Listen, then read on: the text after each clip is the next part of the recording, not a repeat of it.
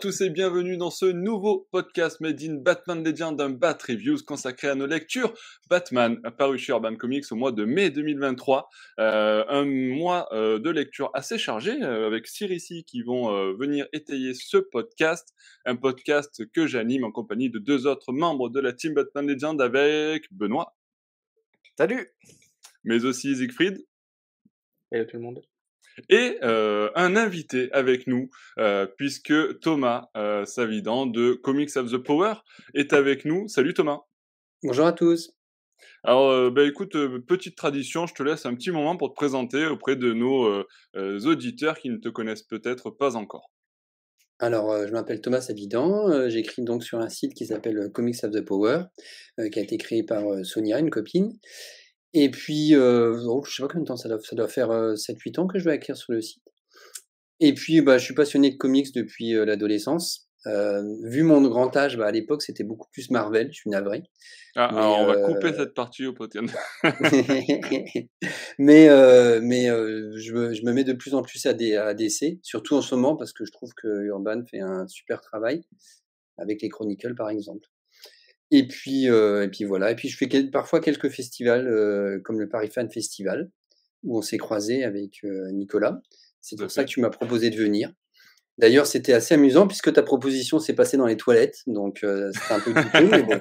Ah, on Thomas, savoir. ce qui se passe dans les toilettes du Paris Fan Festival? Reste dans les toilettes du Paris Fan Festival. Non, mais on était juste à côté d'un gars en cosplay de Spider-Man, donc euh, c'était euh, c'était dans l'ambiance.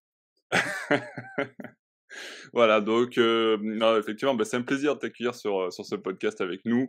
Euh, c'est vrai qu'on échange régulièrement de temps en temps, que ce soit sur quelques réseaux sociaux ou autres, et donc bah, du coup, c'est vrai qu'on avait discuté plusieurs fois de dire, bah, ça serait bien que tu viennes dans un podcast Batman Légende. Alors te voilà, et c'est cool de, de pouvoir passer un petit moment ensemble, un moment que j'espère agréable malgré toutes ces lectures qu'on va évoquer ensemble.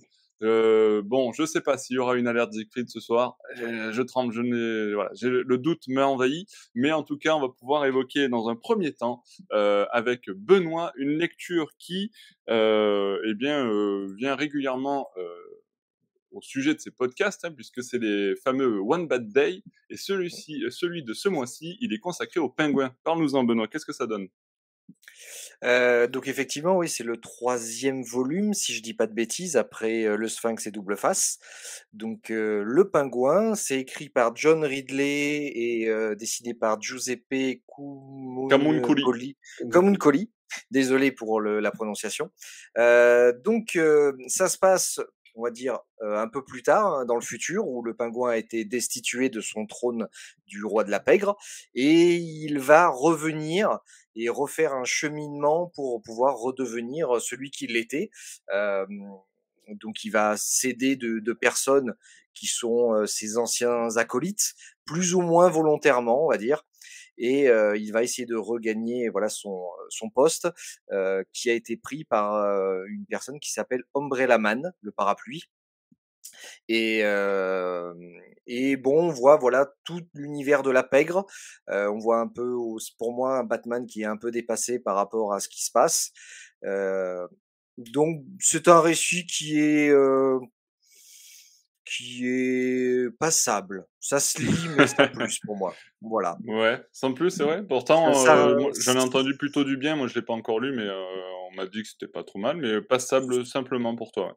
Ouais, ouais ça, ça, se lit bien. Une série régulière, c'était sympa, je pense. Mais voilà, mais sinon, c'est c'est pas on n'est pas sur quand même un, je trouve un label hyper qualitatif sur ces One Bad Day. Il y a rien de, il y a, y a même pas quelque chose de commun euh, à ça, c'est simplement sur des vilains, sur. Euh, si le prix, le prix est commun, c'est 15 euros. Oui, voilà, ça, exactement, c'est vrai. Mais euh, on, enfin, je sais pas, sur le coup, quand on a parlé du Sphinx la première fois, je pensais qu'il allait y avoir ce genre de truc avec voilà une journée qui s'est mal passée, qui a entraîné d'autres choses. C'est un peu le cas, mais ça, ça manque de quelque chose de, de, de, de beaucoup plus concret pour moi. C'est aussi votre avis du coup? Bah, Thomas, tiens, euh, c'est aussi un peu ton avis ou tu plus positif, plus négatif peut-être?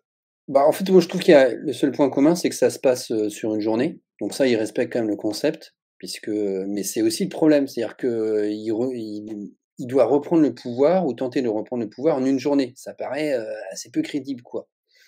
Et, euh, et dans l'ensemble, ouais, je trouve que ce qui est embêtant, c'est que c'est vendu comme des, des, des, épisodes d'exception, une référence à Killing Joke, dont tu, oses, tu donnes comme un niveau énorme, quoi. Oui, et en fait, tu obtiens deux épisodes, enfin, tu obtiens les deux autres précédents, mais en tout cas, enfin, le, le, précédent, et celui-ci aussi. Tu obtiens un épisode qui est, qui est, sympathique, mais qui est pas, qui est pas génial, quoi. Tu as une réflexion sur le pouvoir, c'est-à-dire que le, le pingouin se présente comme le défenseur de sa communauté. Il rassemble un peu les, euh, les frics et puis les, euh, les exclus euh, de la société face à une personne qui est très avide d'argent, donc qui pourrait apparaître comme le, grand capital. Quoi. Donc il y a quelques pistes intéressantes. on, progressivement, on comprend pourquoi le pingouin a perdu le pouvoir, donc ça, je trouve ça pas mal. Par contre, bon, c'est un peu tout. Quoi. -dire que le dessin, comme Colli, il a été bien meilleur ailleurs. Euh, je trouve que tu vois pas trop pourquoi est-ce que cette œuvre-là serait dans One Band Day? Qu'est-ce qui, qu'est-ce qui en fait une œuvre d'exception? Parce que le scénario est pas exceptionnel. Donc, je, ouais, je suis assez mitigé. C'est un épisode mmh. sympathique, mais euh, sans plus. Sans plus, ça fait deux fois qu'on finit sur du sans plus, je crois. Siegfried, sans plus, le pingouin? Oui, sans plus, c'est même plutôt mauvais. Pas que le récit soit mais comme dit, quand il se place dans une gamme qui est supposée être dépressive, comme les One Bad Day, qui sont à chaque fois confiés à des un, duo ou à une équipe de talents particulière pour des récits euh, ciselés, bah, on s'attend quand même à mieux. Et c'est vrai que le Sphinx, même s'il n'était pas parfait, plaçait quand même la barre quelque part. Et euh, cette barre semble complètement ignorée ici. Enfin, à chaque fois, on se retrouve avec des, des, récits qui feraient même pas le figure en tant que simple euh, que, que simple fascicule de remplissage d'une série. Alors là, les présenter comme des volumes vendus indépendamment de son prestige, c'est assez triste. Comme je pensais d'ailleurs tout à fait le concept de Benoît, qui est que le concept lui-même est de plus en plus flou. Autant dans le Sphinx, on se disait bon bah le concept c'est ça, c'est ça fait référence au one au Bad Day de Killing Joke, et donc à chaque fois ce sont des personnages qui vont faire subir un Bad Day à Batman. Et en fait non, puisque le, déjà dans Arveden c'était plutôt Harvey qui parlait d'un d'un bad day qu'il avait subi. Là, le bad day, c'est le pingouin, mais le pingouin avait un bad day dans le passé, et en fait là ça se passe des mois plus tard, on imagine, et il revient prendre le pouvoir. Donc en fait le bad day n'est même pas l'histoire racontée dans racontée ici, et c'est pas un bad day du Batman. Enfin, quel est le concept? En plus, euh, là le récit se déroule en une journée, d'accord, mais le, Sphinx par exemple, ça se déroulait sur plusieurs mois puisqu'on assiste à la prise de pouvoir du du, du, Sphinx sur la ville de Gotham. Donc quel est exactement le concept? Est-ce qu'au moins il y a un concept? Est-ce qu'il y a vraiment un cahier des charges qui a été donné aux, aux, aux équipes? Est-ce qu'elles font absolument n'importe quoi? C'est un peu l'impression qui l'impression qui en ressort. Ce qui est décevant aussi, c'est que John Ridley, au début, quand il est arrivé sur Future State, on se disait, euh, voilà, euh, c'est le scénariste qui a obtenu un Oscar pour 12 Years a Slave. C'est euh, un scénariste, euh, c'est un scénariste noir qui est hyper engagé, donc il va faire des récits politiques, pointus, va vraiment retrouver l'esprit politique des comics des années 80, quoi. Et en fait, pas du tout. Déjà sur Future State, c'était assez light.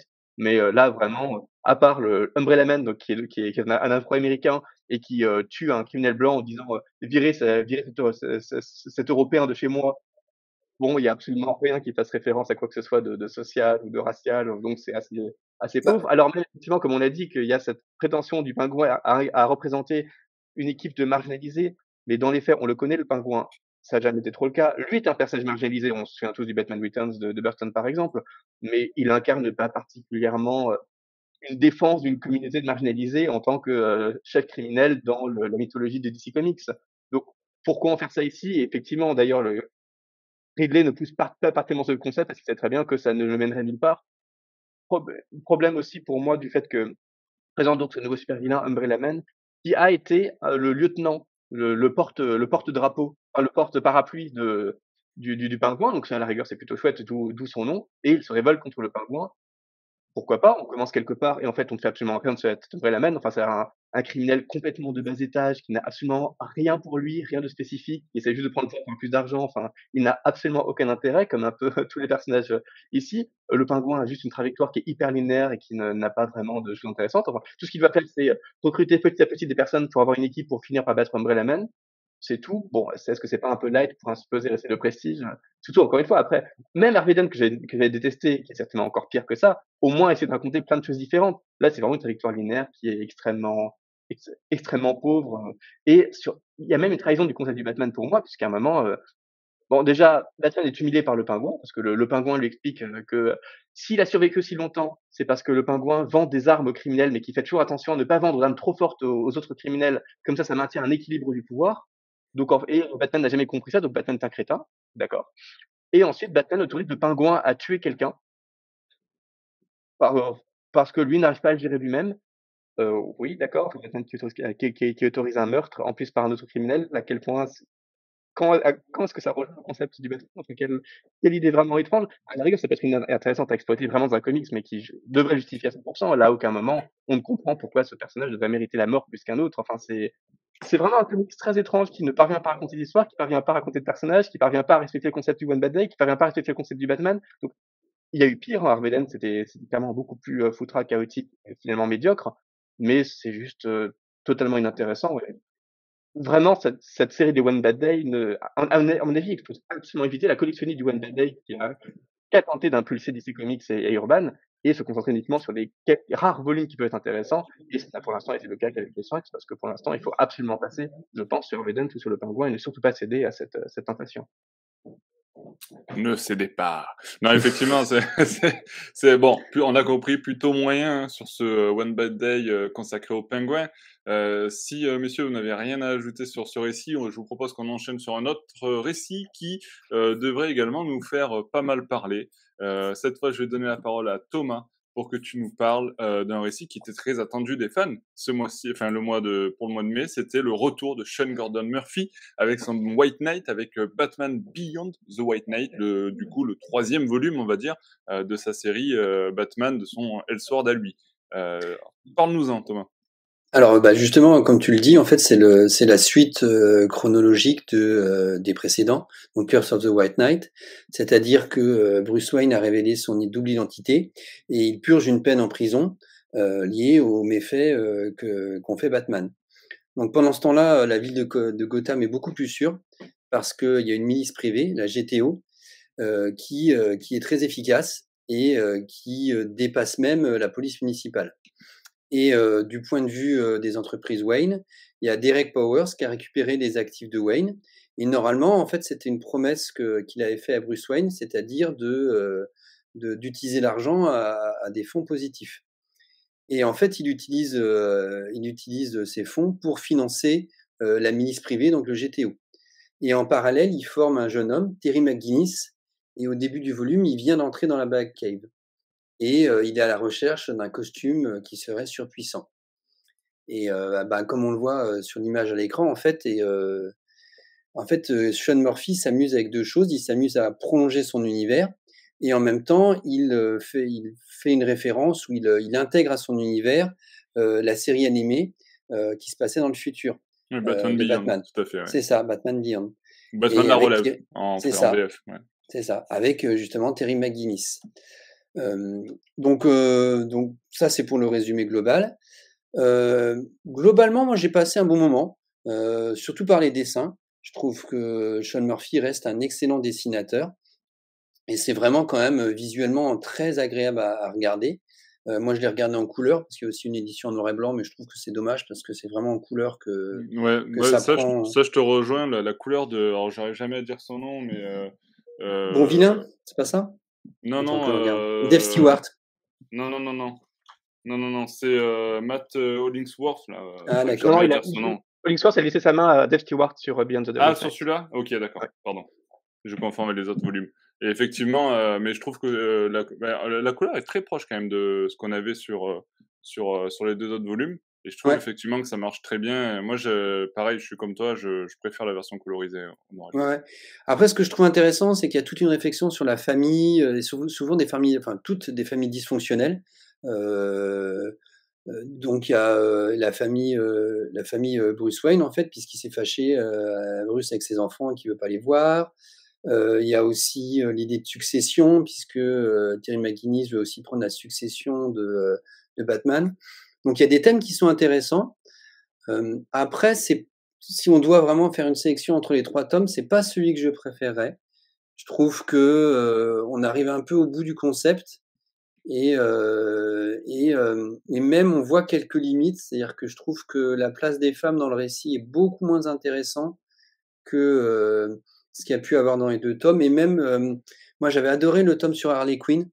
Ouais. Et je trouve que là, Harley Quinn est très en retrait, ce qui est assez surprenant euh, parce que, bah, en théorie, elle pourrait avoir une place plus importante. Il y a toute une histoire avec ses enfants, avec sa fille, qui fait sa crise d'adolescence en s'identifiant au Joker. Donc, il y a des choses qui potentiellement sont intéressantes. Et de manière assez surprenante, elle est très en retrait. Et même le Batman Beyond, donc Terry McGinnis est assez en retrait. C'est vraiment autour de, Bruce Wayne. Bruce Wayne vieillissant, sortant de prison et, et, tentant de reprendre son statut. Et bah, c'est pas forcément ce qui m'aurait plu le plus. Même si euh, je dirais pas que j'ai passé une mauvaise lecture et que si on compare par rapport au tome précédent ou à ce qui va suivre, c'est quand même un des événements du mois. Mais pas forcément des, des, trois, c'est pas vraiment celui que je préfère. Et que et que en plus à, à, la fin, ça annonce une suite possible avec un élargissement avec une éventuelle ligue, ligue de plusieurs héros. Bref pas certain que. Ligue ou pas, on sait, ligue ou pas, parce qu'on sait pas. Il, peut peut-être, il peut très bien traiter ça euh, de manière indépendante et passer sur du un autre perso. Ouais, mais moi je pense que, enfin, Murphy a une, très grande aura et tout ça, mais je pense que ça pourrait être bien qu'il s'associe avec un scénariste parce que il avait plein de choses à dire au début, mais là, euh, même sur Plot Hall, je trouve que en tant que scénariste pur, ça pointe des fois ses limites. Euh, tiens, Siegfried, tu trouves qu'il s'essouffle aussi un peu, Sean Gordon Murphy?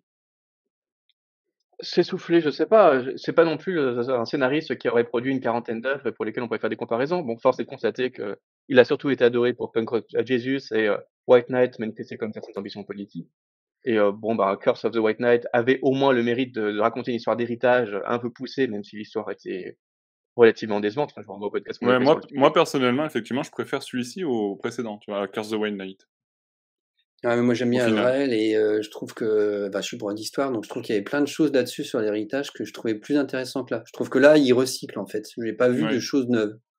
Voilà, c'est un, c'est un peu le souci, c'est que effectivement on perd totalement toute dimension politique. Enfin là le super vilain c'est juste une espèce de PDG qui a capté l'héritage des Wayne en promettant à la ville de consacrer cet argent à des œuvres caritatives et qui finalement ne le fait pas. Mais malgré tout, la ville lui, laisse cette fortune, on pense. C'est euh, très clair en fait. On, voit que le concept c'est juste un super vilain qui a l'argent de Wayne et qui profite de sa fondation. Et on comprend pas trop pourquoi tout le monde le laisse faire alors qu'objectivement il ne remplit pas du tout les promesses qu'il a faites ni à Wayne Enterprise ni à la ville de, ni à la ville de Gotham. Et euh, on voit clairement qu'il y a une dérive autoritaire parce que c'est lui qui finance le, le, le, GTO, qui devient donc une espèce de milice privée euh, concurrente de la police et sur laquelle il fait absolument ce qu'il veut. Pourquoi est-ce que c'est légal? Enfin, il y a, y a, quand même beaucoup de facilités de ce point de vue-là qui sont là pour justifier une intrigue qui est quand même très euh, bagarre bagarre avec beaucoup de beaucoup d'explosions un peu partout, mais qui est un petit peu pauvre. Là, l'intérêt de de Murphy étant de, de s'attarder beaucoup plus sur les trajectoires des différents personnages ce qui peut contraster quand même avec les deux précédents volumes où il essaie vraiment de raconter, euh, de raconter une histoire qui était forte. Là, on est, on cherche plus à voir déjà ce qui s'est passé entre Beyond et euh, entre Curse of the White Knight et Beyond, puisque Bruce a été en prison pendant plusieurs années. Et apparemment, il s'est tellement coupé du monde qu'il ne sait absolument pas ce qui s'est passé dehors. Il ne sait même pas que Derek Powers a, a détourné l'argent de son entreprise. Et donc là, il découvre tout, ce qui est aussi un prétexte pour que. Il n'avait pas pris l'option TV en prison. Voilà, c'est ça. Donc c'est aussi un prétexte pour que le lecteur découvre tout en même temps, en même temps que Bruce. Mais du coup, ça aboutit à une intrigue qui est qui vire un peu dans la facilité, où il se passe pas grand chose, à part beaucoup d'explosions, qui font honneur évidemment au trait de Sean Murphy, qui est extrêmement bon, meilleur je trouve que dans le of White Knight, mais qui a toujours été un dessinateur hors pair, mais qui fait qu'en termes d'histoire, c'est quand même pas, pas du tout ce qu'ils font de, de, Dick par exemple. Enfin, c'est pas le premier. Je crois que le mois dernier aussi, il y avait un comic qui respectait pas du tout Dick. Enfin, c'est un peu étrange d'en faire en l'occurrence. Il y a antagoniste complètement crétin de, de, de Bruce qui n'est pas du tout fidèle à, à son héritage. C'est aussi un, un, récit où il se passe pas grand chose, enfin, où on élargit vraiment la Bad Family en montrant énormément de personnages et personne ne subit de mutation vraiment importante. Il n'y a pas de, il a pas de mort forte, par exemple. Enfin, on, on, se dit justement que c'est aussi de là que peut venir l'impression d'épuisement du concept. Hein. On dit s'ils font un autre volume, ils vont encore des personnages. On va avoir quoi finalement? On va avoir 40 personnages principaux sans que Sean Murphy ose faire quoi que ce soit qui chamboule un peu le statu quo. C'était pas ça le concept de, de White Knight à la base, donc c'est un peu surprenant. Et bon, ce que vous n'avez pas dit, mais ça fait partie. Après, il y avait eu quand même pas mal de morts hein, dans le tome précédent. Oui, justement, dans le précédent. C'était même surprenant parce qu'on avait tué tout, pratiquement tout l'asile d'Arkham.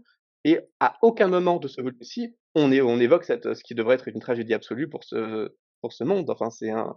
Et en l'occurrence, dans, ce, dans, dans Beyond, il n'y a absolument aucun, aucun réel changement aussi fort du, du statu quo. Donc c'est vraiment une, une idée plutôt, une idée plutôt étrange.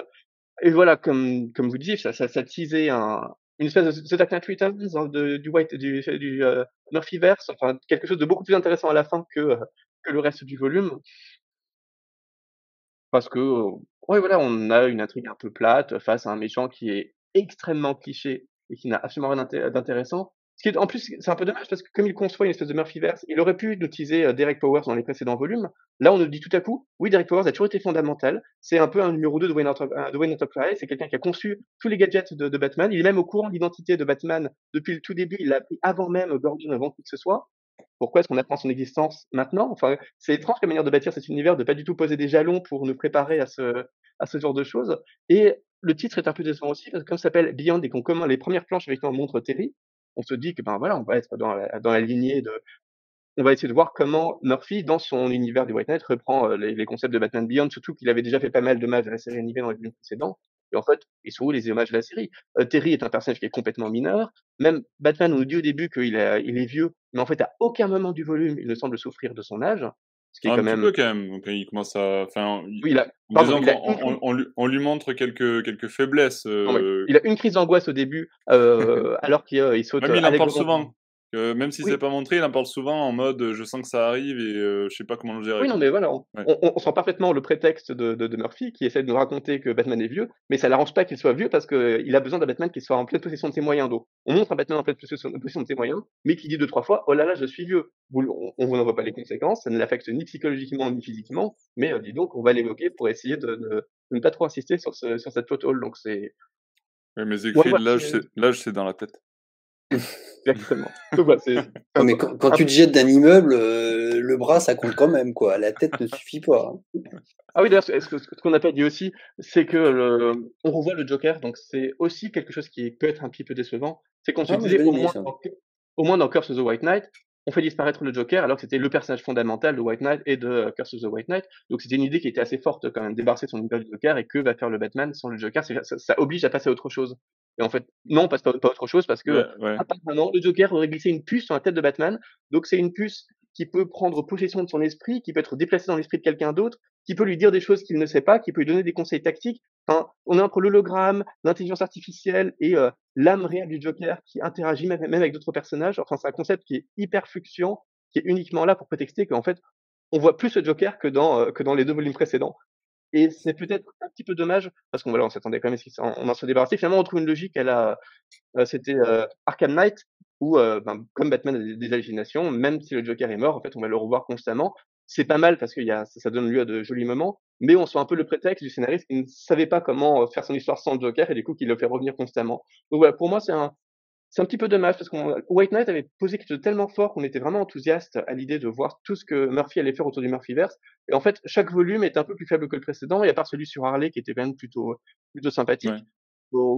Bon, les volumes donnent pas forcément tant envie que ça de, de lire la suite. Donc, il annonce évidemment encore plein de suites. Donc, comme on l'a dit, là, il annonce quelque chose sur un nouveau personnage lié ou pas à Batman. Il annonçait quelque chose sur les enfants de les enfants de Harley parce qu'évidemment on est supposé les revoir. Et comme d'ailleurs comme disait Thomas, c'est un petit peu c'est amusant de se dire que comme les femmes sont un peu sous-représentées, bah, il fait un volume séparé sur Harley, là il fait un volume séparé sur les enfants, parce qu'il va avoir des nouveaux personnages, mais il a du mal à les, à les intriquer à son, à son histoire, et du il a besoin d'en faire des volumes séparés, mais ça fait que la présence d'enfants ici est un peu frustrante, on se dit bien, c'est, c'est, curieux quand même de mettre en place ces deux enfants, et finalement on parle un peu de la fille, mais le garçon est totalement inexistant, c'est un peu étrange comme traitement pour des personnages supposés inédits. Après, ça, euh, ça, permet, ça permet quand même de développer ces persos justement sans trop s'éparpiller sur le récit principal. Je pense c'est pas forcément. Tu vois, parce qu'il y a déjà beaucoup de choses dans le récit qui fait 240 pages. Ouais, mais pourquoi créer, euh, tu vois, pourquoi créer plein de personnages? J'ai oublié de dire aussi qu'il y avait deux épisodes au milieu. Mmh euh, J'ai oublié le nom du scénariste, mais attends que je regarde. Hop, hop, hop. Euh, qui sont de Clay, McCormack et qui sont dessinés par euh, Simone Di Meo. Oui. Et qui sont centrés sur, euh, sur, Redwood, sur, Jason. Ouais. Jason Todd. pareil, visuellement, c'est très sympa. Il y, a une, y a une dimension, si je me souviens bien, elle est indienne, c'est ça hein une, une, acolyte de, de Redwood que j'ai trouvé agréable, mais tu vois, il y a plein, il y a, il y a, des, des, nouveaux Robins qui arrivent, donc il, ajoute sans arrêt de nouveaux personnages, plutôt comme je te rejoins, Siegfried, de, de creuser ce qu'il a. Après, il y a une dimension politique, mais moi. Il est, enfin, tu sens quand même des idées hyper, euh, ce qu'on appelle libertariens, ce qu'on pourrait appeler euh, de l'anarchisme de droite, si on veut, parce qu'il y a quand même une réflexion sur l'État, en fait, sur les dangers de l'État et, euh, et au contraire le fait que les individus doivent agir. Donc, il y a une, une inspiration presque de Frank Miller, on va dire, là-dessus. Mais ça va pas, ça va pas hyper loin. Je suis d'accord. hein. Oh, dis donc, avoir une, avoir une milice privée qui a tous les pouvoirs, bah dis donc, ça risque d'être dans le. Oh là là, Je- politique, dis donc. Avant, avant de rentrer sur les conditions euh, plus politiques, effectivement, je voulais rebondir sur ce que tu disais, Siegfried, sur le, la, la, on va dire la, la manière d'incorporer le Joker à ce récit-là. Euh, j'ai eu la même réaction que toi, effectivement, au début, en me disant, oh là là, euh, du coup, effectivement, on n'avait plus le Joker, puis finalement, il arrive à trouver un, un, subter- un subterfuge pour le refaire revenir et pour qu'il ait en plus une place assez centrale.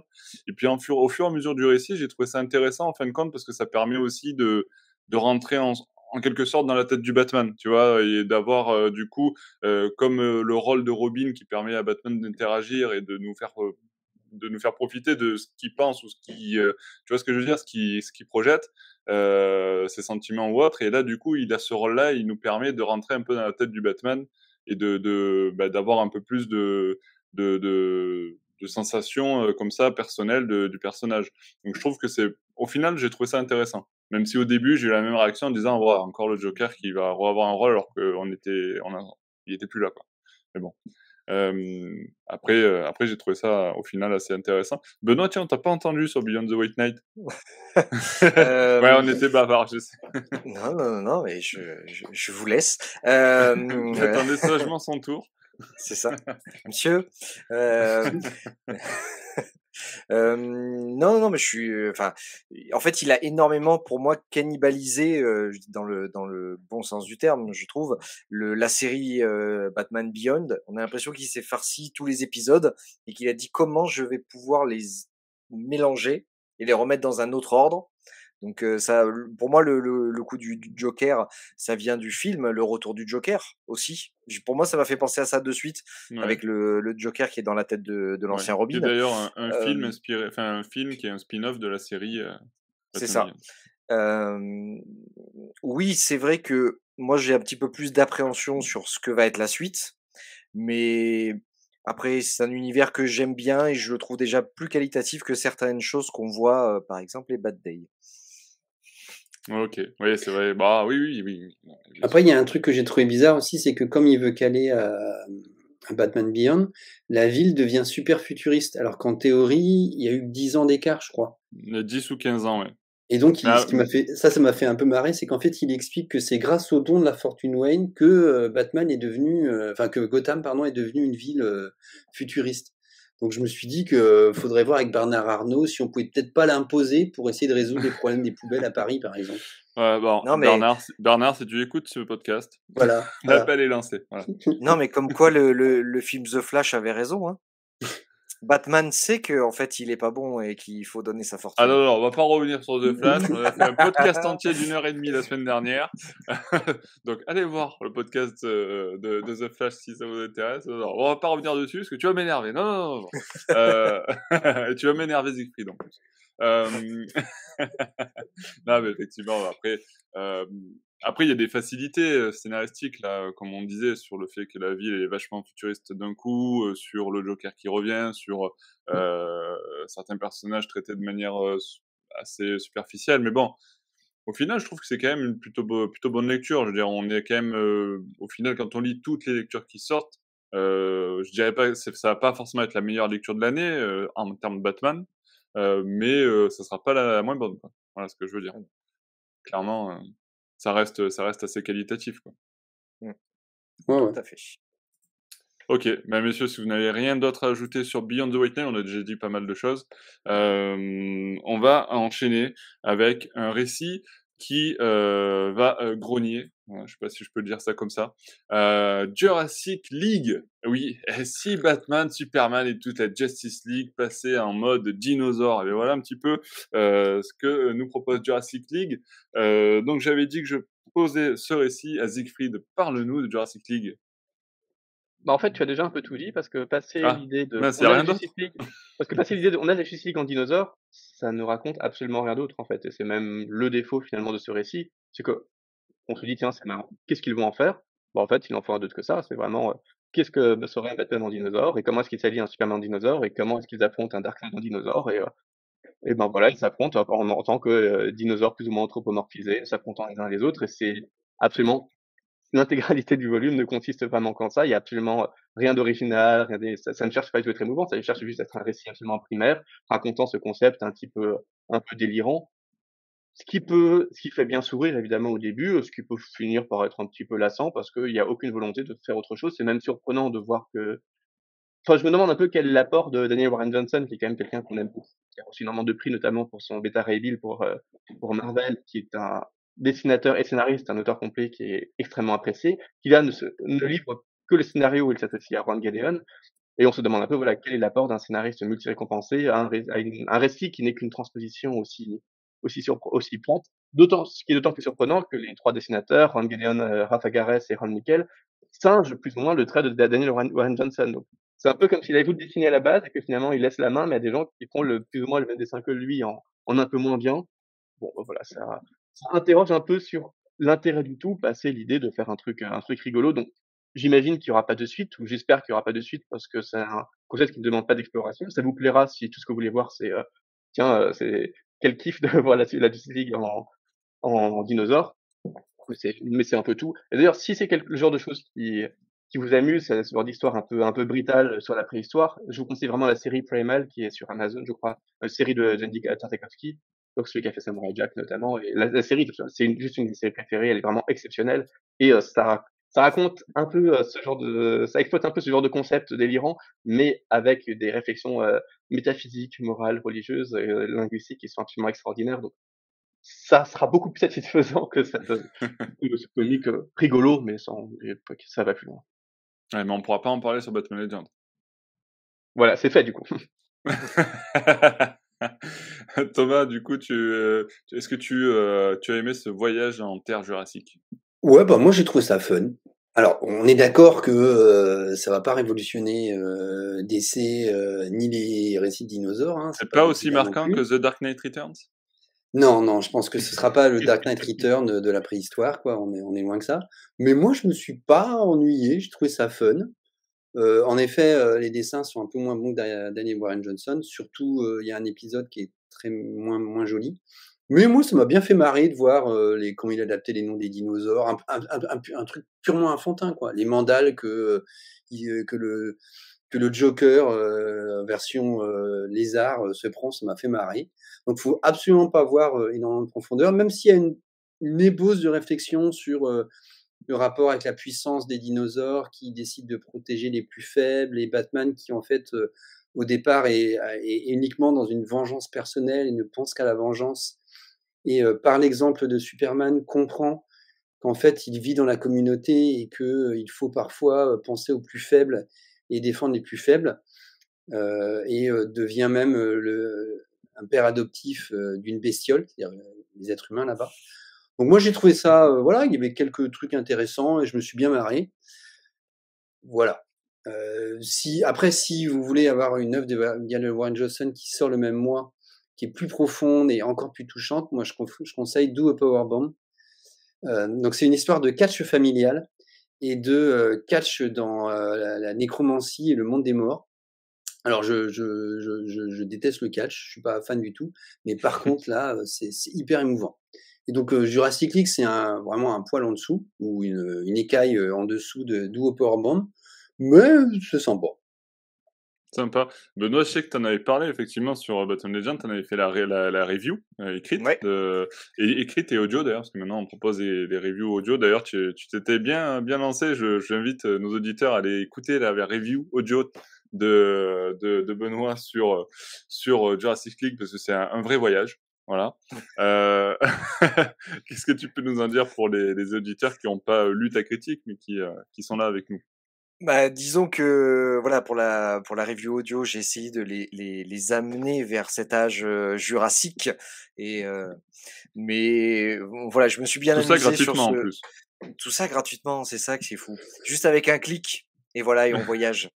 Euh, après voilà, je suis d'accord avec Thomas, c'est fun, je pense qu'on n'en demande pas plus. Ils sont amusés, euh, c'est tout.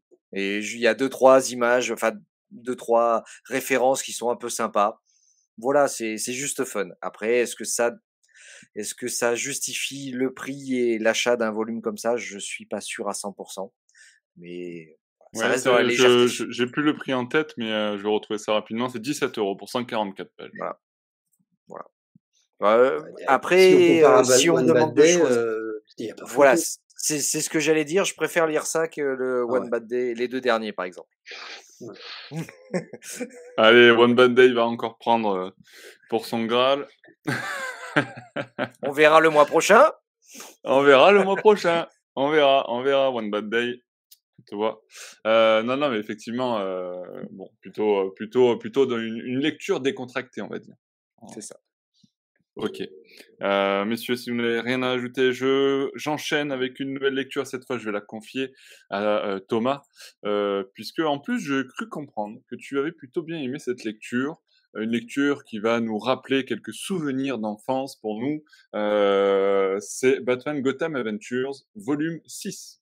Ouais, alors, bah, en fait, pour le résumer, il va être très, très simple. C'est l'adaptation en comics, des dessins animés, Batman. Donc on retrouve dans le dessin vraiment la la la la même patte graphique. Il y a plusieurs dessinateurs, même si c'est Tim Levins qui fait l'essentiel.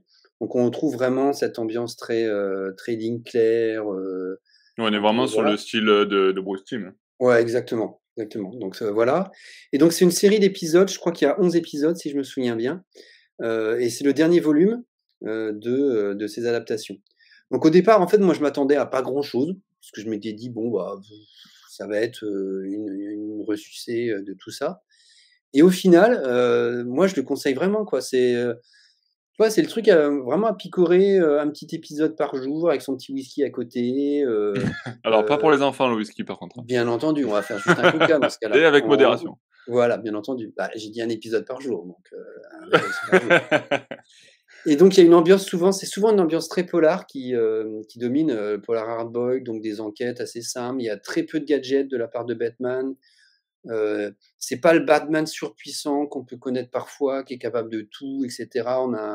On est vraiment au ras du bitume et heu, en fait, souvent à chaque fois, heu, quasiment à chaque fois, il est accompagné par, par quelqu'un. Donc le plus souvent, c'est un un sidekick de la de Bat Family, avec Batgirl assez présent et je trouve qu'en fait, heu, la quasiment tous les épisodes sont scénarisés par Scott Peterson, sauf un épisode, je crois, de Dan Slott et je trouve qu'il s'en sort très, très bien.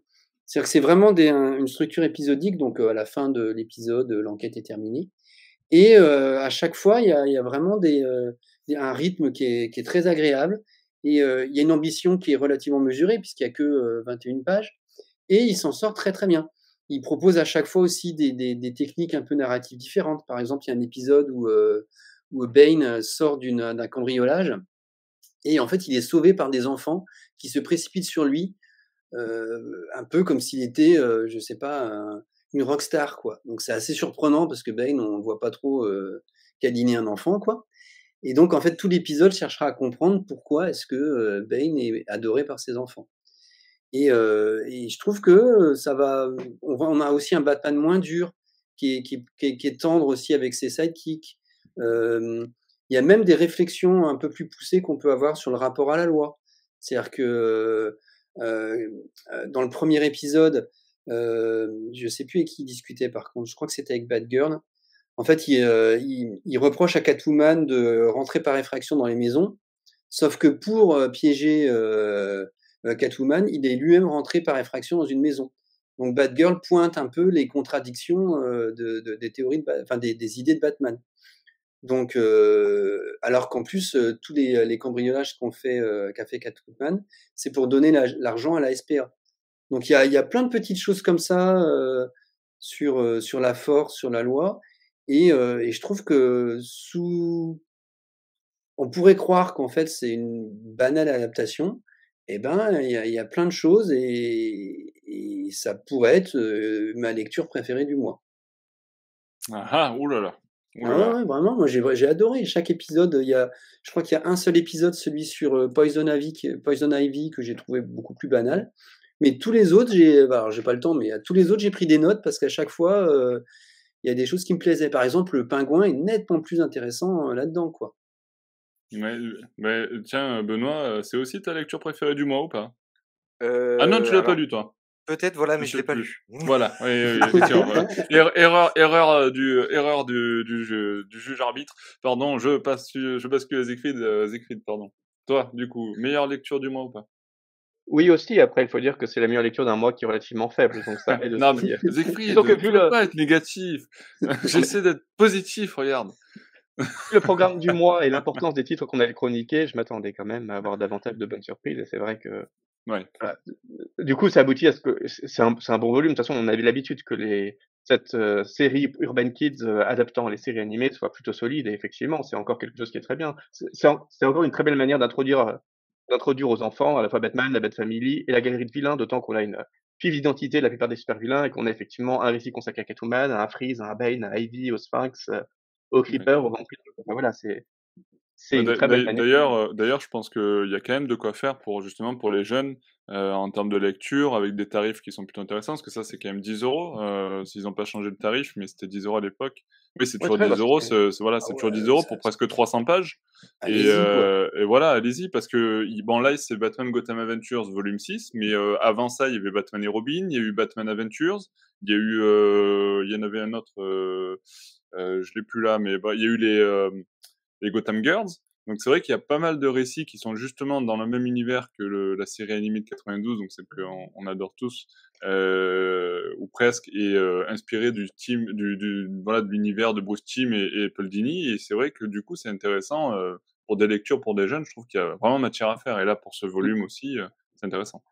Là, c'est plutôt la série 97, mais effectivement, qui, qui Oui oui, c'est The New Batman. À la série 92, donc effectivement, Ouais. on est tout à fait dans la même logique. Et effectivement, Urban, Kids est une collection qui, pour le coup, est étonnamment solide, parce qu'entre les contes de Gotham, c'est Ouais. Gotham Adventures, Oui. mais j'ai j'ai pas vu de faux pas pour l'instant dans les publications Batman d'Urban Kids, et tout est pas seulement adapté aux enfants, mais c'est- je trouve ça, ça les élève plutôt, parce que c'est à chaque fois très beau, plutôt intelligent, avec des vraies valeurs. Enfin, c'est une collection qui est vraiment, euh, vraiment très chouette. Là, on a même un, on a même un numéro un peu en- un peu anticapitaliste où euh, Ouais, Bruce Wayne se rend compte qu'il a failli en tant que patron de Wayne Enterprise et il vire son, super cet épisode.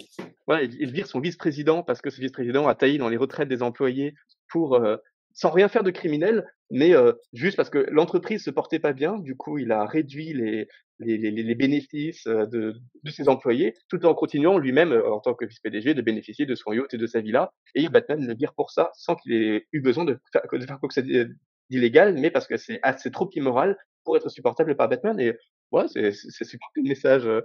Ouais, il y a juste un, un truc qui est très, très surprenant, c'est qu'il y a un épisode où on évoque euh, bon, Pierre Boulez et on et Ouais, un super vilain recommande à Batman de regarder l'Empire des Sens. L'Empire des Sens, ouais il, rappelle c'est c'est- c'est finit film par regarder l'Empire des Sens seul dans sa cave, c'était génial ce truc. c'est un film japonais érotique des années 70, quoi.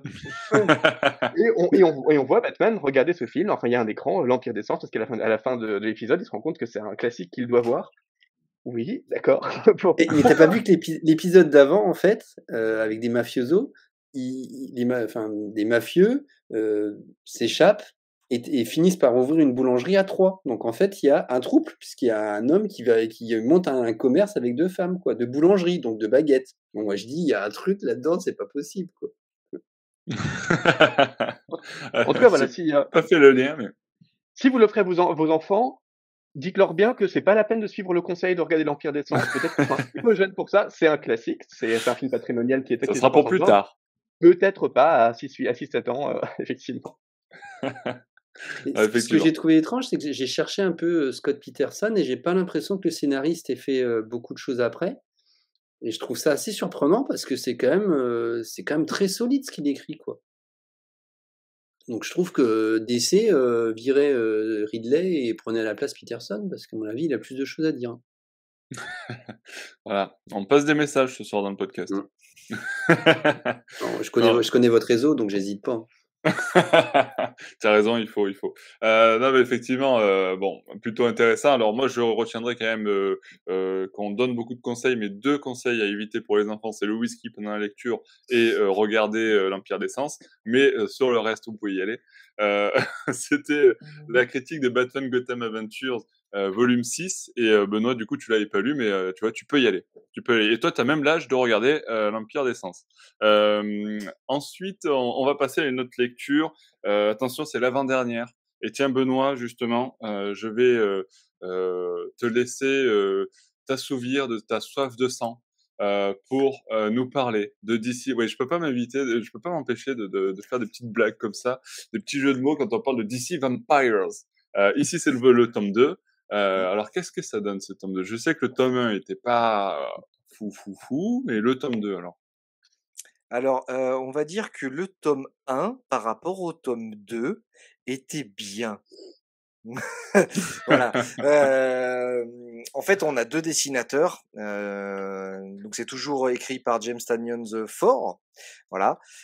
On a deux dessinateurs ici dont je ne me souviens plus les noms. Si c'est Mathieu Rosenberg et Otto Schmidt. Voilà. Alors Otto Schmidt, la partie d'Otto Schmidt qui est qui continuait celle qu'il avait fait au tout départ, moi me plaît, ça ça va, je trouve.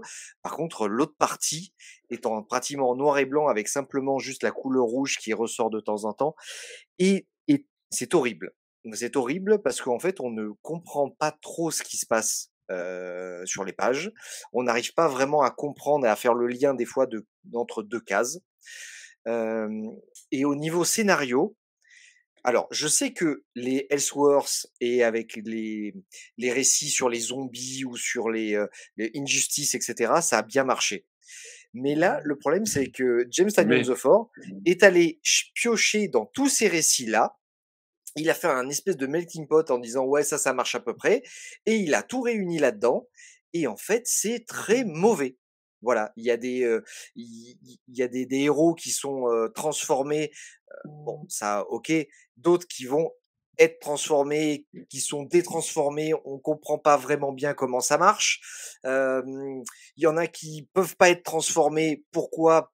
Parce qu'on a décidé que c'était comme ça. Il y, a tout, beaucoup de choses qui sont incohérentes. C'est franchement, c'est c'est une plaie à lire. Voilà, c'est ça fait saigner les yeux pour le coup. Il pourrait, se, il pourrait se régaler là-dessus. Mais voilà, ça fait saigner les yeux. Je me suis fait avoir comme un couillon parce que le premier tome, je l'ai acheté, du coup, j'ai acheté le deuxième. Et, tu sais quoi? Il y en a un troisième qui arrive. Et je sais, il sort en fin d'année. Alors, est-ce que j'espère, enfin, j'espère de tout mon cœur que le dernier va relever le niveau et il y a du sacré niveau à relever mais c'est un truc que je vais revendre. Donc je passe une annonce. si vous, vous êtes acheteur des deux premiers volumes de DC Vampire, contactez-moi. alors attends, parce que là, tu l'as pas trop bien vendu quand même avant. Mais peut-être, peut-être, peut-être que Thomas va réussir à mieux le vendre. Thomas, c'est pour un ami, il a besoin de vendre ses deux premiers tomes de DC Vampires. Alors le tome 2, c'était comment? Alors moi, je conseillerais euh, d'aller lire euh, Something is Killing the Children et euh, The Nice of on the Lake de James Tynion Ford, parce que là, il est bon. Mais là-dedans, parce que je crois que Matthew Rosenberg, c'est en fait, il est scénariste avec et à mon avis, c'est lui qui a écrit l'essentiel. Tynion a dû juste faire la, le grand truc et c'est Rosenberg qui est, enfin, qui est, que moi j'ai connu chez chez X-Men, qui est beaucoup beaucoup moins bon. Donc j'ai l'impression que c'est un peu ça parce que en fait, il y a, au départ, il y a euh, deux tie-in euh, écrits par Alex Packnadel sur euh, Deathstroke et, et c'est ceux-là qui sont en blanc, noir, en blanc, euh, noir et rouge. Et je suis d'accord avec toi, c'est-à-dire que l'idée de mettre une seule couleur comme le rouge, bah, c'est pas Sin City. Hein. C'est-à-dire que le rouge est utilisé n'importe comment. Dire, mmh. Vraiment, il y a des fois c'est des onomatopées, des fois c'est le sang, des fois c'est les costumes. Enfin, ça n'a aucune logique. Euh, alors, par contre, le seul atout que je verrais, c'est que c'est quand même un peu Made in France, puisqu'il y a euh, Guillaume Saint-Gelin qui fait un interlude, bon, six pages, mais il fait un interlude euh, où il fait euh, les dessins de la couleur jusqu'à l'ancrage et le scénario, et autour de la nouvelle Bad Girl, que j'ai trouvé, enfin, c'est que six pages, mais ça, ça remontait vraiment le niveau, quoi. Le reste. Guillaume, si tu nous écoutes, bravo. Ouais, ouais, là, ouais, ouais. Euh, je pense pas, je sais pas s'il a envie de travailler tout le temps euh, dans les comics, mais euh, ouais, ce qu'il en fait, c'est vraiment intéressant. S'il faisait un, euh, un, one shot dans l'univers de Batman, ça pourrait être intéressant. Autrement, ouais, je pense que ça n'a aucun intérêt. Otto Schmidt que j'ai vu, que j'avais vu dans Future State, que, State, que je trouvais bien, là, c'est indigent. Les fonds de cases n'ont aucun intérêt. Enfin, les fonds des cases sont très moches. Euh, ouais, enfin, moi, j'ai vraiment pas été convaincu. Bon, euh, je, je, on va tout miser, Benoît promis pour la vente. On va tout miser sur Siegfried. Siegfried, le tome 2 de DC Empires. Vas-y, aide-moi, Siegfried. Hum, alors, je dirais quand même qu'en termes d'histoire, c'est peut-être un peu mieux que l'épisode précédent. Parce que l'épisode précédent, ça reposait Attends, vraiment. on arrête là, on arrête là. Ouais. Malheureusement, non, désolé. Je, je peux pas rester sur notre politique non plus, faut pas, faut pas exagérer. Parce que précédent, ça reposait, enfin, je vous renvoie au podcast qu'on avait fait sur le sujet, mais pour moi, ça reposait vraiment sur, en fait, un tel était un vampire depuis le début, il tue tout le monde, et ça arrivait toutes les deux pages. Et bon, bah, c'était un ressort qui manquait totalement d'intérêt, qui était assez épuisant, et qui em- empêchait toute implication. Là, au moins, ça tente de raconter quelque chose, d'élargir l'univers, enfin, ça, ça essaye des choses. Le problème étant, déjà, un des premiers problèmes étant effectivement ce qu'évoque Benoît, le fait que ça soit relativement illisible euh, d'un point de vue graphique, parce que c'est un... Déjà, je trouve ça étrange dans un comics qui, enfin, c'est un peu comme DC's, euh, on, on invoque des, des dizaines et des dizaines de personnages, donc le noir et blanc empêche, euh, enfin, gêne leur, gêne leur reconnaissance. Il y a un personnage, le Midnighter, ben, franchement, il a fallu qu'il l'appelle Midnighter pour dire la, dixième fois pour que je comprenne, tiens, lui, c'est vous êtes Midnighter.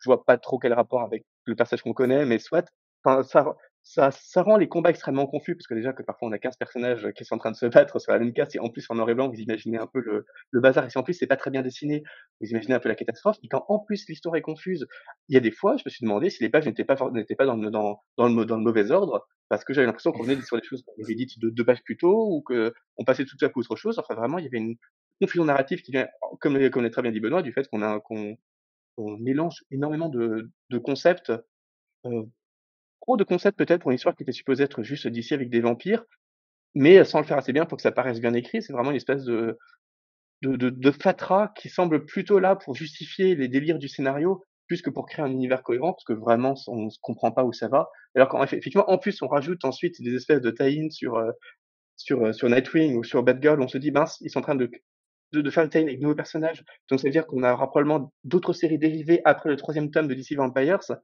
Bah non, il faut rester simple. Faites comme Marvel Zombies, par exemple, où il y a un seul volume sur euh, qui, qui condense une histoire et puis point final. Là, c'est vraiment pas le genre d'histoire qu'on a envie de voir s'étendre, surtout avec cette, ces incohérences entre de, de pattes entre les différents dessinateurs. Pourquoi est-ce que tout à coup on passe d'un noir et blanc assez pur à un noir et blanc de la couleur, avec du rouge extrêmement mal exploité, à de la couleur?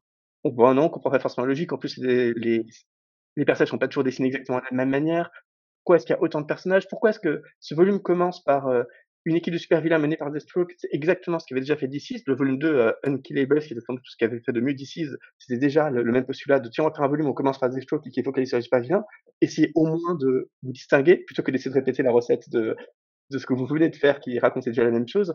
Enfin, c'est et puis arrêtez de, de faire des équipes de 10 personnages, c'est pour les tuer, les tuer tous au bout de, au bout de deux pages. D'accord, c'est intéressant, c'est amusant parce que vous tuez tout le monde, mais c'est déjà assez épuisant pour le lectorat comme ça de, de, devoir essayer de comprendre qui sont chacun des personnages représentés sur ce noir et blanc. Alors si en plus c'est pour les tuer après pour que ça serve à rien, bah, ça donne encore moins envie de s'impliquer. Enfin c'est et pour ça n'arrête pas de créer des espèces de faux concepts pour soit ne pas du tout les exploiter, soit tout détruire au bout de deux pages.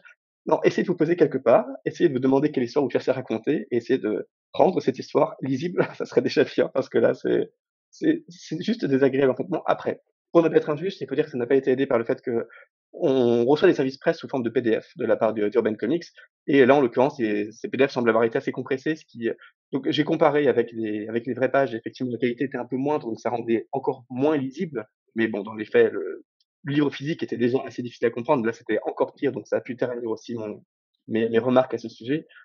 Mais enfin quand même, Otto Schmidt fait quelques très beaux arrière-plans, mais en dessinateur ordinaire, ce qu'il fait, c'est vraiment pas au niveau de ce qu'on pouvait admirer chez Catwoman. On a vraiment l'impression qu'il travaille un peu, ah bah, qu'il travaille beaucoup trop et qu'il livre des choses qui sont pas dignes du niveau qu'il est capable de faire quand il a le temps de se consacrer vraiment à des planches. Tout ça pour un truc qui est juste une entreprise marketing extrêmement confuse et pas et vraiment pas digne d'intérêt.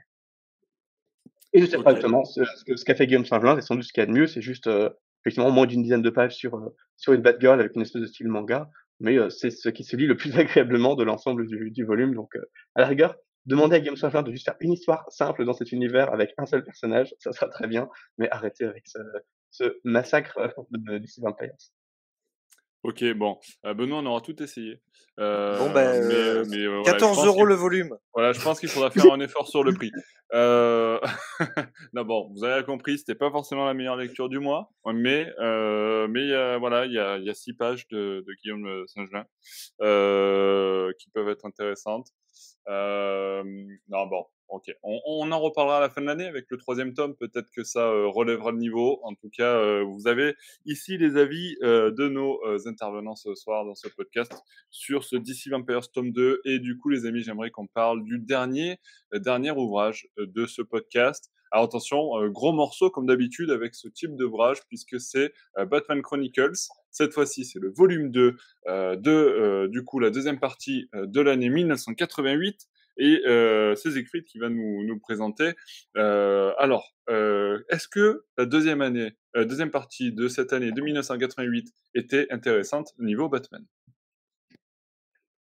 Alors, oui et non. Oui, elle est très intéressante parce que c'est l'arrivée de John Wagner et Alan Grant sur la série Detective Comics. Et John Wagner et Alan Grant, ben, c'est des géants de, du, de la bande dessinée euh, britannique. C'est des, des piliers de l'invasion britannique qui sont, qui sont connus pour un positionnement très à gauche, Alan Grant, c'est notamment celui qui va créer Anarchy, par exemple. Enfin, c'est des, ils ont, ils, se sont fait remarquer auprès de Denis O'Neill pour leur travail sur Judge Dredd dans euh, 20,000 ID. Donc voilà, c'est vraiment des personnalités euh, marquées dans la contestation à la fois graphique et scénaristique. Et c'est presque étonnant d'être allé les chercher euh, en Grande-Bretagne pour dessiner un personnage aussi consensuel que, que Batman. Donc on voit que Denis O'Neill a vraiment l'ambition d'en faire quelque chose de, de politique et de vraiment puissant. Et d'ailleurs, ce qu'il c'est euh, comme d'habitude, il y a des, il y a, y a, y a des pages de, des, des, pages de texte d'explication qui sont euh, livrées au fur et à mesure du, du volume, avec tantôt euh, des, des confidences de Denis O'Neill, tantôt une petite analyse de comment est-ce que Wagner et Grant sont arrivés, tantôt des résumés d'interviews des, des, des, deux scénaristes. Donc il y a beaucoup de,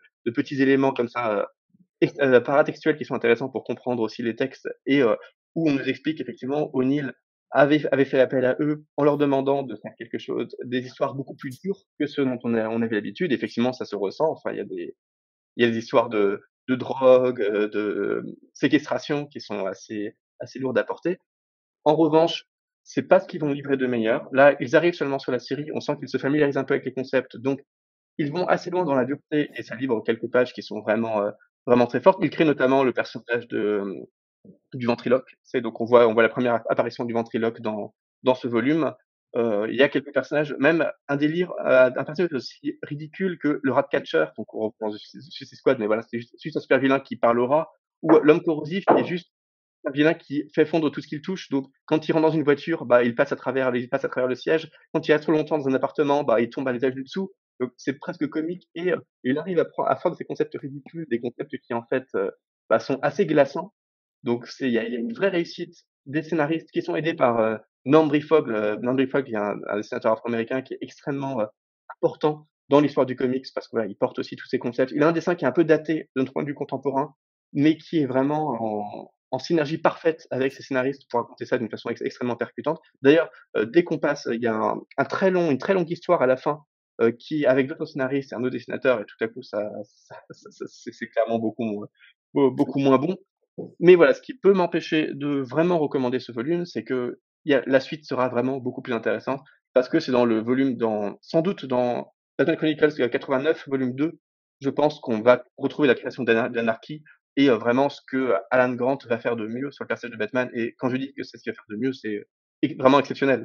Alan Grant, c'est un personnage exceptionnel. D'ailleurs, j'en ai dit du bien dans énormément de, d'épisodes de, de, de, de Batman Legend. Là, c'est juste qu'il fourbit ses premières armes. Et du coup, c'est intéressant si vous avez aimé déjà ce qu'a fait, ce qu'a fait Starling, par exemple, bah, on est dans quelque chose d'encore un peu plus sec et d'encore un peu plus dur, donc c'est pas mal. Mais on voit qu'il s'entraîne aussi. Et surtout, le volume est quand même terni, je trouve, par la deuxième partie. Donc, c'est une espèce de très longue aventure, euh, qui implique aussi, euh, euh, la question et Green Arrow avec un peu les Al Ghul et puis une histoire vaguement, euh, vaguement asiatique scénarisé par Denis O'Neill, d'abord illustré par Klaus Denson, ensuite repris par quelqu'un, je sais plus qui, qui dessine beaucoup moins bien, et qui, voilà, c'est quelque chose qui est vraiment beaucoup moins faible, qui est là, probablement, parce que ben, les Batman Chronicles, leur ambition, c'est quand même de tout publier, y compris ce qui peut être mineur, mais ça fait que la moitié du volume est prise par quelque chose qui est vraiment, euh, vraiment très très moyen, et qui tire vraiment, tire vraiment en longueur, alors que la moitié est beaucoup plus solide, mais c'est solide, c'est pas exceptionnel, et si ce que vous voulez, c'est vraiment découvrir le travail exceptionnel de Wagner et Grant sur Batman, la suite sera vraiment euh, d'un bien plus haut niveau. Si vous êtes complétionniste, de toute manière, vous l'avez déjà acheté, donc euh, ça, ça sert à rien que je donne mon avis. Si votre idée, c'est vraiment uniquement d'acheter les volumes les, les, plus intéressants, attendez la suite qui vraiment sera d'un sera d'un autre niveau. Là, c'est intéressant, mais c'est pas encore aussi captivant que ça le sera euh, bientôt. Tiens, Thomas, euh, c'est quoi ton avis justement sur euh, ce, type de récit? Alors, Batman Chronicles, c'est ici le volume 2 de 88. Euh, je sais que tu as l'as pas lu entièrement encore, mais euh, grosso modo, toi, tu es plutôt du coup team complétiste, comme disait Siegfried, ou plutôt à sélectionner les, les volumes qui t'intéressent le plus? Ah, moi, je suis team complétiste et j'adore la collection Chronicle. Et c'est, j'ai une bonne excuse, c'est-à-dire que comme je suis en retard, c'est-à-dire que j'ai deux volumes de retard, euh, j'ai quand même lu les, les, deux premiers épisodes pour me faire un avis, pour qu'on puisse en mmh parler. Mais j'ai pas voulu tout lire parce que euh, je voudrais bien voir euh, l'évolution. Parce que moi, ce qui m'intéresse, c'est de voir euh, l'évolution en fait, et de voir aussi comment l'époque euh, transparaît dans les comics. Ah, et puis aussi l'intérêt des épisodes, bien sûr. Mais j'aime bien, tu vois, j'aime bien avoir. c'est pour ça que j'adore cette collection Chronicle parce que comme tu as tout, bah, même s'il y a le mauvais, je trouve que souvent c'est intéressant parce que ça remet en avant ce qui était bon. quoi. Dans le premier tome, je trouvais que c'était vachement intéressant parce qu'il y avait Batman année 1 et ensuite il y avait, je sais plus comment s'appelait le scénariste, mais c'était assez bizarre parce qu'on avait écrit pour Dick Tracy et donc on, on sentait ça. Et là c'est pareil, c'est-à-dire que dans le premier épisode c'est Marie-Jo Duffy qui scénarise le premier où Gordon devient, il y a une histoire d'agent secret, ça fait partie d'un crossover de DC qui s'appelait Millennium, si je me souviens bien, où les trackers, donc des, robots créés par les gardiens des Green Lantern, c'était un peu une secret invasion 30 ans avant ou 20 ans avant Marvel, parce que les trackers prenaient l'identité des gens et, et, en fait cherchaient à dominer, à détruire l'humanité. Donc ça fait un peu bizarre d'avoir à la fois une histoire d'espionnage, de robots tueurs et tout ça, donc c'est un peu confus. Et l'épisode d'après, en effet, qui est, qui est par Grant et Wagner, sur les ravages de la drogue, une drogue chimique, c'est vachement intéressant. Donc moi, j'ai les, deux premiers épisodes que j'ai lus sont très inégaux, mais je pense que je prendrais vraiment plaisir à lire ce volume. Ouais, tu vois, c'est marrant ce que tu dis justement, que c'est intéressant de voir la différence de niveau entre, pour voir un petit peu l'évolution et adorer, enfin, euh, revoir son jugement sur certains récits par rapport à la nullité de d'autres. Euh, c'est un peu comme Benoît qui a rehaussé le tome 1 de DC Vampires après avoir lu le tome 2. par exemple. Et va vendre deux fois plus cher le tome 1 par rapport au tome 2. voilà.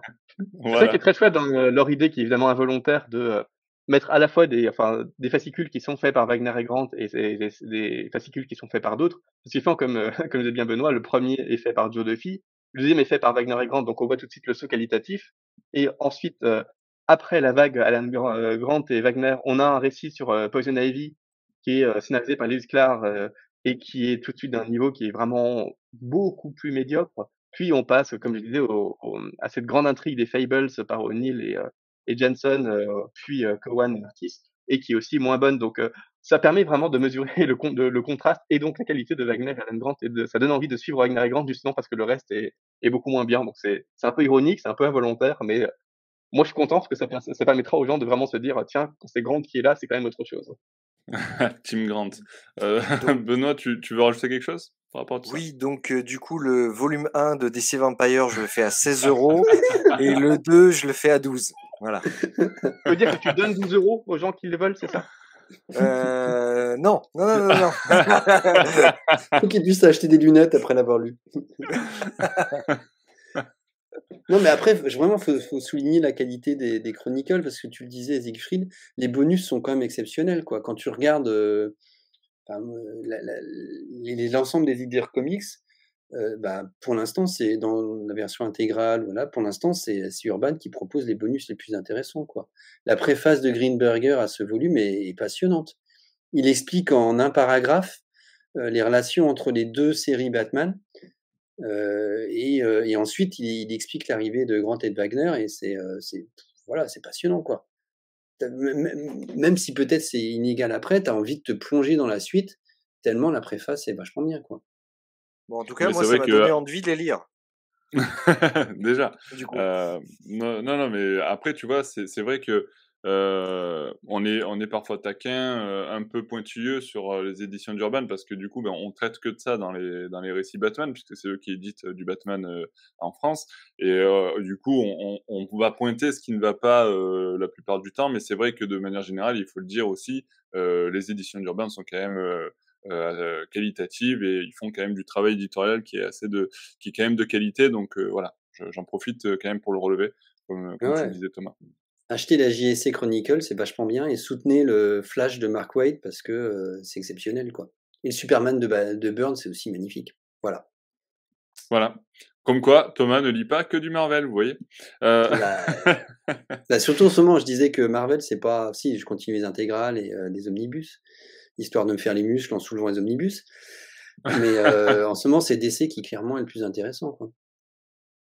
Bon, euh, on n'en doutait pas chez Batman Legend, mais euh, non, non, mais lisez, lisez, lisez, que ce soit du Marvel, du DC, en tout cas, euh, lisez ce qui vous plaît, lisez surtout prenez du plaisir à lire, euh, et puis euh, et puis soutenez cette industrie qui est quand même en grande difficulté. les amis, si vous n'avez rien d'autre à ajouter sur ce sur ce récit, on va conclure ce podcast. Donc déjà, merci beaucoup Thomas pour ton intervention dans ce podcast avec nous. C'était très agréable de t'avoir avec nous. Bah, merci pour l'invitation, c'était vachement sympa. J'espère que j'ai pas trop parlé parce que c'est mon défaut. Non, non, non, c'était euh, c'était très bien. Euh, merci Benoît, merci Siegfried pour votre participation, euh, comme d'habitude, et merci à tous ceux qui nous ont écoutés, qui ont eu le courage de nous écouter jusqu'ici. vous avez les prix dans la description pour les récits DC Vampires de Benoît. je plaisante, bien entendu. N'hésitez pas à nous laisser vous aussi vos avis sur les récits qu'on a évoqués dans ce podcast, que ce soit dans les commentaires sur YouTube ou sur batonlegend.com ou sur nos réseaux sociaux. Vous en avez l'habitude. Euh, et nous, on se donne rendez-vous très bientôt pour de nouvelles aventures de Batman. Ciao, ciao, ciao. Je ne plaisante pas hein, pour la vente. Hein. Au revoir.